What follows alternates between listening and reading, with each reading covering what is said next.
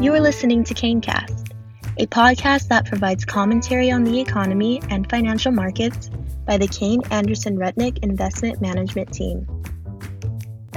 Hello, this is Jordan Greenhouse, Managing Director with Kayne Anderson Rudnick. And with me today, I have John Christensen, Senior Portfolio Manager of the Kayne Anderson Rudnick Small Cap Core Portfolio.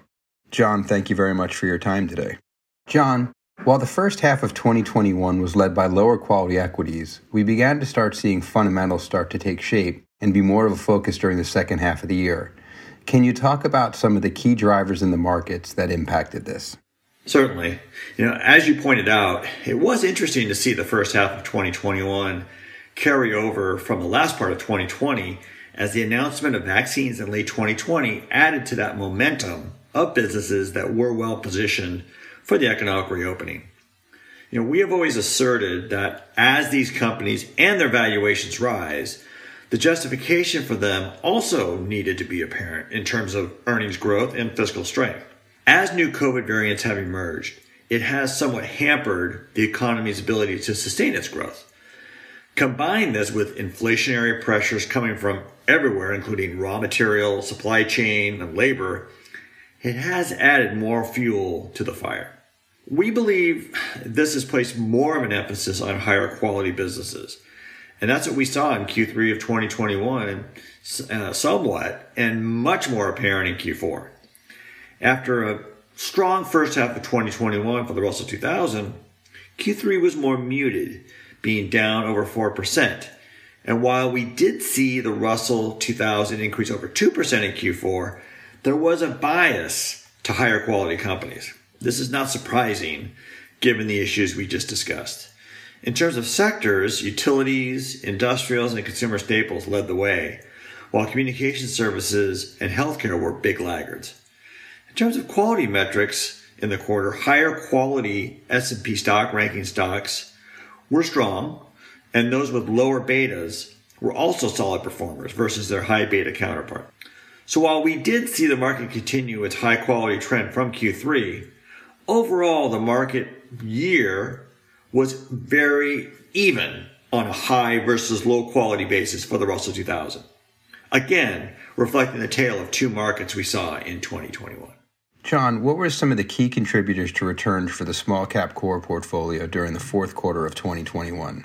Sure. The top five contributors for the quarter were Simpson Manufacturing, Aspen Technology, FTI Consulting, FactSet Research, and Rightmove. If we spend a moment on FTI, they engage in the provision of financial, legal, operational, political, and regulatory advisory services.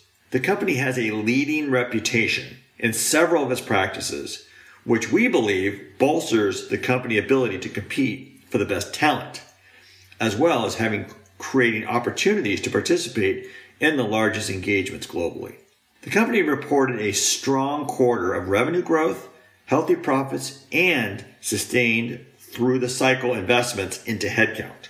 Market participants viewed the company's results and business outlook favorably, causing the shares to rally. We view the company possessing strong stewardship of both their brands as well as their human capital, and we remain owners. Can you also walk us through some of the key detractors to the portfolio for the fourth quarter of 2021? In terms of detractors from the portfolio in the quarter, they were Autohome, First Hawaiian, Dril-Quip, Clearwater Analytics, and RBC Bearings.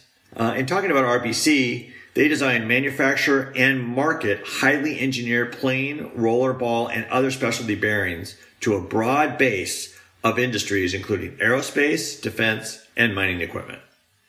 Shares lagged in the quarter following the company's report of mixed fiscal Q2 results, with a robust recovery in the industrial business offset by continued pandemic related disruptions in the commercial aircraft segment. Importantly, RBC remains relatively well protected from raw materials price inflation by the pass through provisions of the company's contracts. RBC recently completed an acquisition of a mechanical power transmission business, significantly broadening the company's industrial footprint. John, lastly, as we move into 2022, what are some of the key considerations you're looking at from a portfolio level?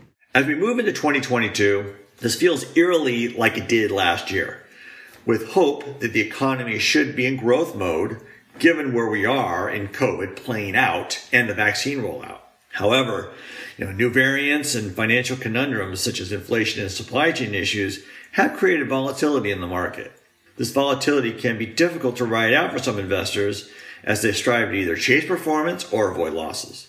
Our goal is to find those businesses that have temporary valuation disconnects that we can take advantage of while riding out these ups and downs of the market by having stocks that can persevere during these uncertain periods. This means we need to have patience and diligence in researching for these companies while monitoring our existing holdings for changes in their structural investment stories. But our mandate is clear and consistent as we focus on high quality businesses that we believe should outgrow their markets over the long term and take advantage of this market volatility. John, as always, thank you very much for your time and insights that you provide our listeners, and we look forward to future conversations. Kayne Cast is the official podcast series of Kayne Anderson Rudnick Investment Management, KAR. This material is provided as a matter of general information and is not intended to be relied upon as a forecast or research. The opinions expressed herein are those of the speakers and are not necessarily the opinions of KAR or its affiliates, are current as of the date and time of the recording, and are subject to change at any time due to changes in the market or economic conditions.